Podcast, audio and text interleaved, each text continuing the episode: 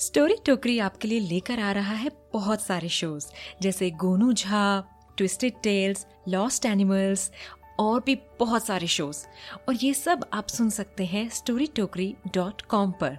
या फिर Amazon music Spotify Gaana Jio Saavn Apple podcast and many more platforms तो इंतज़ार किसका है? जाइए और सुनिए। आप सुन रहे हैं स्टोरी टोकरी।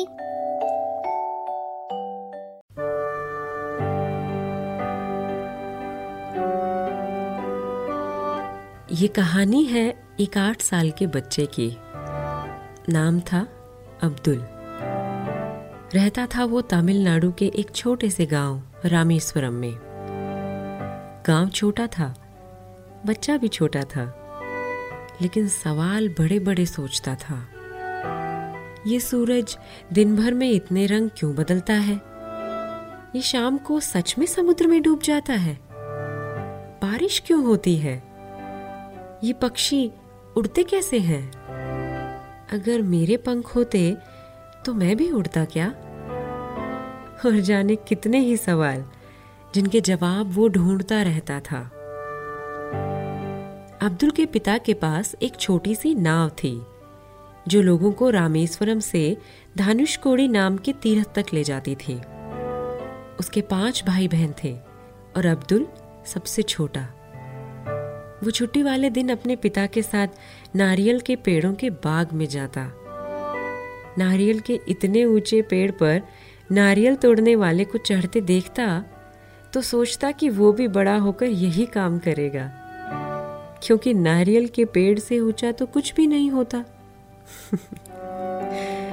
उसे कहा पता था कि उससे ऊपर, बहुत ऊपर तक उसे जाना है, या फिर कुछ पहुंचाना है? जब सेकेंड वर्ल्ड वॉर चल रहा था, तब ब्रिटिश गवर्नमेंट ने बहुत सारे सैंक्शंस यानी पाबंदियाँ लगा दी, और खाने पीने के सामान की कमी होने लगी। बाज़ार में सामान महँगा हो गया। अब्दुल के इतने बड़े परिवार को भी इस मुश्किल से गुजरना पड़ रहा था। तब अब्दुल ने इमली के बीज इकट्ठा करना शुरू किया। क्योंकि पता नहीं क्यों, लेकिन उनकी डिमांड एकदम से बढ़ गई थी। वो एक दुकान पर खूब सारे बीज लेकर जाता और दुकानदार उसे एक आना देता। एक आना था चार पैसे के बराबर। वो आना लेकर अपनी अम्मा को दे देता। और ऐसे कई दिन तक स्कूल से वापस आते हुए बीज दुकान में देने लगा। उसे बहुत खुशी थी इस बात की कि वो अपने परिवार की थोड़ी सी मदद कर रहा था। लेकिन असली काम उसे तब मिला जब रामेश्वरम तक अखबार लाने वाली ट्रेन ने स्टेशन पर रुकना छोड़ दिया। रामेश्वरम में एक ही न्यूज़पेपर एजेंसी थी, जो पूरे रामेश्वरम में अखबार बांटती थी। एजेंसी चलाने वाले ने अब्दुल को एक काम दिया। ट्रेन रुकती नहीं थी। उसमें से एक आदमी अखबार की गठरी को चलती ट्रेन से स्टेशन पर फेंक देता। और अब्दुल उस भारी भरकम गठरी को एजेंसी वाले तक पहुंचाता। सुबह सुबह जब अब्दुल प्लेटफॉर्म पर ट्रेन का इंतज़ार करता, तब भी उसके मन में सवाल ही चलते रहते थे। ये इंजन काम कैसे करता है? इतनी बड़ी ट्रेन को चलाने के लिए कितनी कॉम्प्लेक्स मशीन की ज़रूरत पड़ती होगी ना? रात को खुले आसमान में लेटे हुए वो चाँद तारों को देखता रहता। उसके मन में आता कि वो उड़कर उनके बीच चला जाए और उन्हें समझे। उसे कहा पता था कि वो एक दिन उन तक पहुँचने के लिए ही कुछ बना डालेगा? अब्दुल की मैथ्स बहुत अच्छी थी। और उसके गाँव के टीचर्स ने उसे बहुत मोटिवेट किया। वो आगे पढ़ने के लिए पंद्रह साल की उम्र में शहर चला गया। अपनी मेहनत से, लगन से एमआईटी यानी मद्रास इंस्टीट्यूट ऑफ़ टेक्नोलॉजी में एरोनॉटिकल साइंस से ग्रेजुएशन की। ग्रेजुएशन के बाद उसे दो जॉब की अपॉर्चुनिटीज़ मिले। एक इंडियन एयरफोर्स में और दूसरी मिनिस्ट्री ऑफ़ डिफेंस में। उसका मन पूरी तरह से एयरफोर्स पायलट बनने का था, क्योंकि उसका सपना था आसमान में उड़ने का। लेकिन उसे वो जॉब नहीं मिली।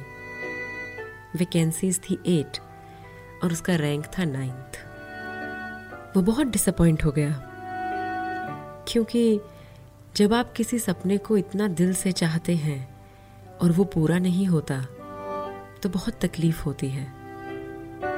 लेकिन उसने खुद को हौसला दिया और ये समझाया कि हार तब होती है जब हम हार मान लेते हैं। और अब्दुल ने हार नहीं मानी थी। अगर वो जॉब नहीं मिली तो इसका मतलब था कि कुछ और उससे अच्छा और उससे बड़ा उसका इंतज़ार कर रहा है। और यही हुआ। उसे वो दूसरी जॉब मिल गई। और वहाँ से शुरू हुआ अब्दुल का डॉक्टर अब्दुल कलाम बनने का सफ़र। लेकिन क्या वो कभी आसमान को छूने का, तारों को समझने का सपना पूरा कर पाएगा? अब्दुल ने इंडियन स्पेस रिसर्च ऑर्गेनाइजेशन, यानी इसरो, ज्वाइन की एज रॉकेट इंजीनियर। इसरो जब स्टार्ट हुई थी, तब बहुत छोटी थी। एक छोटे से गाँव थुम्बा में शुरू हुई थी। वो इतने छोटे स्केल पर स्टार्ट हुई थी कि एक दिन अब्दुल वर्कशॉप से रॉकेट असेंबल करने का एक बड़ा सा पार्ट अपनी साइकिल पर लेकर गए थे। डॉक्टर विक्रम साराभाई का सपना था कि इंडिया अपना खुद का सैटेलाइट लॉन्चिंग व्हीकल, यानी एस बनाए। एसएलवी, वो रॉकेट जो सैटेलाइट को उसके ऑर्बिट तक पहुंचाता है। डॉक्टर साराभाई ने प्रोजेक्ट की फोर्थ स्टेज, यानी कि फाइनल स्टेज का प्रोजेक्ट हेड बनाया अब्दुल कलाम को। उन्होंने दिन रात अपनी टीम के साथ बिना खाने और सोने का ध्यान रखते हुए काम करना शुरू कर दिया। एस एल वी थ्री के नाम से लॉन्च होने वाले इस रॉकेट का काम चल ही रहा था कि डॉक्टर विक्रम साराभाई चल बसे, लेकिन काम नहीं रुका। अब कलाम के कंधों पर ज़िम्मेदारी थी। और अब वो समय आ गया था जब इंडिया पहला एसएलवी लॉन्च करने वाला था। श्री हरिकोटा में लोगों की भीड़ जुट गई, वो ऐतिहासिक घटना देखने के लिए। अब्दुल कलाम की पूरी टीम ने दिल थाम लिया जैसे ही काउंटडाउन स्टार्ट हुआ। लेकिन काउंटडाउन जब एट पर पहुँचा तो कंप्यूटर ने एक एरर शो किया।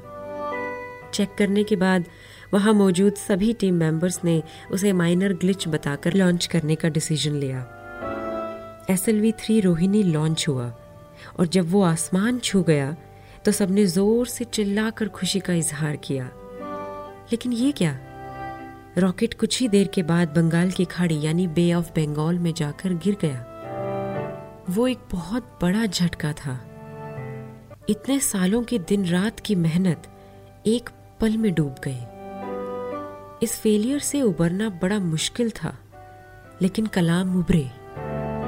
उन्होंने फिर से अपनी टीम के साथ काम शुरू किया और इस बार भारत का इंतज़ार खत्म हुआ और मिशन सक्सेसफुल हुआ। कलाम हमेशा कहते आए कि सक्सेस में लीडर को क्रेडिट टीम को देना चाहिए और फेलियर में रिस्पॉन्सिबिलिटी अपने ऊपर लेनी चाहिए। वो होता है असली लीडर और कलाम वही लीडर थे। 18 साल इसरो में काम करने के बाद कलाम ने इंडियन डिफेंस के लिए रॉकेट्स और मिसाइल्स बनाने का चैलेंज एक्सेप्ट किया। In Kalam's words weapons can not buy peace but they can help us to not repeat history India को ज़रूरत थी अपने लिए मॉडर्न वेपन्स बनाने की. प्रोजेक्ट्स स्टार्ट हुए and India successfully launch Trishul and Prithvi missile Prithvi missile के launch के बाद वेस्ट कंट्रीज़ सचेत हो गए क्योंकि उनके हिसाब से इंडिया का अपना डिफेंस वेपन्स बनाना एक खतरा था. अब बारी थी अग्नि मिसाइल की. इनिशियली दो बार उसका लॉन्च कैंसिल करना पड़ा due to technical glitches and as habitual media made fun of them for these delays लेकिन कलाम को ऐसे डिस्ट्रैक्शंस उनकी मंजिल से दूर नहीं कर सकते थे. अग्नि वॉज़ सक्सेसफुली लॉन्च्ड इन 1989 अग्नि वो मिसाइल थी जिसकी रेंज 1500 से 3000 किलोमीटर थी. And it was capable of carrying a nuclear attack 1990 में कलाम को अपने कॉन्ट्रीब्यूशंस के लिए पद्म विभूषण अवार्ड मिला। कलाम ने अपना काम कंटिन्यू रखा। 1998 में कलाम को Bharat Ratna highest civilian award से सम्मानित किया गया। न्यूक्लियर वेपन प्रोग्राम पर काम शुरू हो चुका था। एक दिन प्राइम मिनिस्टर अटल बिहारी वाजपेयी ने एक मीटिंग बुलाई, जिसमें कलाम साइंटिफिक एडवाइजर थे। अटल जी ने पूछा कि भारत को न्यूक्लियर टेस्ट कंडक्ट करने में कितना टाइम लगेगा? And Kalam said T thirty means thirty days from date of take off और फिर शुरू हुआ top secret operation Shakti. Top secret इसलिए कि यूएस की नज़र थी कि इंडिया न्यूक्लियर कंट्री ना बन पाए। इतना भारी भरकम काम, वो भी टॉप सीक्रेसी के साथ। आसान नहीं था। टेस्ट के लिए साइट शॉर्टलिस्ट हुई पोखरन जो कि जैसलमेर से 106 किलोमीटर दूर था, और सिर्फ़ सूखा रेगिस्तान। दूर दूर तक रेत के सिवाय कुछ भी नहीं। पोखरन बार बार जाना पड़ता था टीम को, प्रिपरेशंस चेक करने के लिए, लेकिन बिना किसी की नज़र में आए। इसलिए वो आर्मी यूनिफॉर्म में जाते थे। कलाम को नाम दिया गया था कर्नल पृथ्वीराज चौहान। शायद पृथ्वी मिसाइल की अचीवमेंट के लिए। यूएस के स्पाई सैटेलाइट से बचने के लिए काम होता था सैंड स्ट्रक्चर्स के नीचे छुपा के, ताकि ऊपर से ऐसा ही लगे कि रेत है और रेगिस्तान है। सोच सकते हैं कितना चैलेंजिंग रहा होगा ये काम, और वक्त इतना कम। टेस्ट की डेट फाइनलाइज हुई 11th मई 1998 आर्मी ने गहरे गड्ढों में, डीप पिट्स में न्यूक्लियर डिवाइस इम्प्लांट किए। कलाम ने पीएम को फ़ोन करके कहा we are ready to go PM ने मंजूरी दी, और फिर वो धमाका हुआ, जिसने दुनिया के हर देश को हिलाकर रख दिया। सबसे ज़्यादा यूएस को, क्योंकि उसके लिए ये मानना कि इंडिया ने इतना बड़ा मिशन बिना उसकी खबर पड़े सक्सेसफुली कंडक्ट किया। बड़ा शर्मनाक था। लेकिन भारत ने अपना लोहा मनवाया और उसमें बड़ा हाथ था डॉक्टर एपीजे अब्दुल कलाम का। 2002 में कलाम को इंडिया का प्रेसिडेंट बनाया गया। ऐसे विजनरी का इंडिया का प्रेसिडेंट होना हम सब के लिए बड़े ही गर्व की बात थी। कलाम सिर्फ़ एक अच्छे साइंटिस्ट ही नहीं थे, एक बेहतरीन टीचर भी थे। उन्हें जितनी खुशी स्टूडेंट्स के बीच जाकर उनसे बातें करके, उनके सवालों के जवाब देकर मिलती थी, उतनी किसी और काम से नहीं मिलती थी। और पता है, जब वो प्रेसिडेंट थे, तब उन्होंने अपना वो सपना पूरा किया जो उन्होंने दस साल की उम्र में देखा था। Yes he flew a plane Sukhoi after receiving proper training कहते हैं ना, सपने पूरा करने की कोई उम्र नहीं होती। बस जज्बा होना चाहिए कलाम ने ना सिर्फ़ अपने सपने पूरे किए उन्होंने देश का सपना पूरा किया हर नौजवान हर बच्चे के सपने को पंख दिए He rightly said, If you fail, never give up. Because fail means first attempt in learning. और हाँ अगर सूरज की तरह चमकना चाहते हो तो पहले सूरज की तरह जलना सीखो। ऐसे थे हमारे missile man, doctor APJ Abdul Kalam. Hey friends thank you so much for listening आप प्लीज़ अपना फीडबैक मुझे ज़रूर दीजिएगा। I will wait for it हमारे फेसबुक पेज को लाइक कीजिए। And please share share with as many people as you can right share on Facebook share on WhatsApp ऐसे ही बातें करते करते भी शेयर करते रहिए। सब्सक्राइब ज़रूर कीजिए। सब्सक्राइब करने का आपको बहुत बड़ा बेनिफिट ये है कि हम जैसे ही कोई एपिसोड अपलोड करते हैं आपके पास ऑटोमेटिकली नोटिफिकेशन आ जाती है। सो so, आप शेयर कीजिए सब्सक्राइब कीजिए and keep listening to story Tokri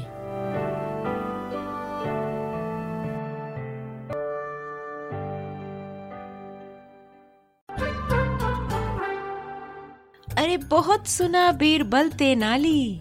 अब आई गोनू झा की बारी। ये एक बिहारी सब पे भारी। गोनू झा के गुदगुदाने वाले किस्से सुनिएगा? तो कहाँ जाइएगा? अरे स्टोरी टोकरी पर आइएगा। Story Tokri. Visit story Tokri dot com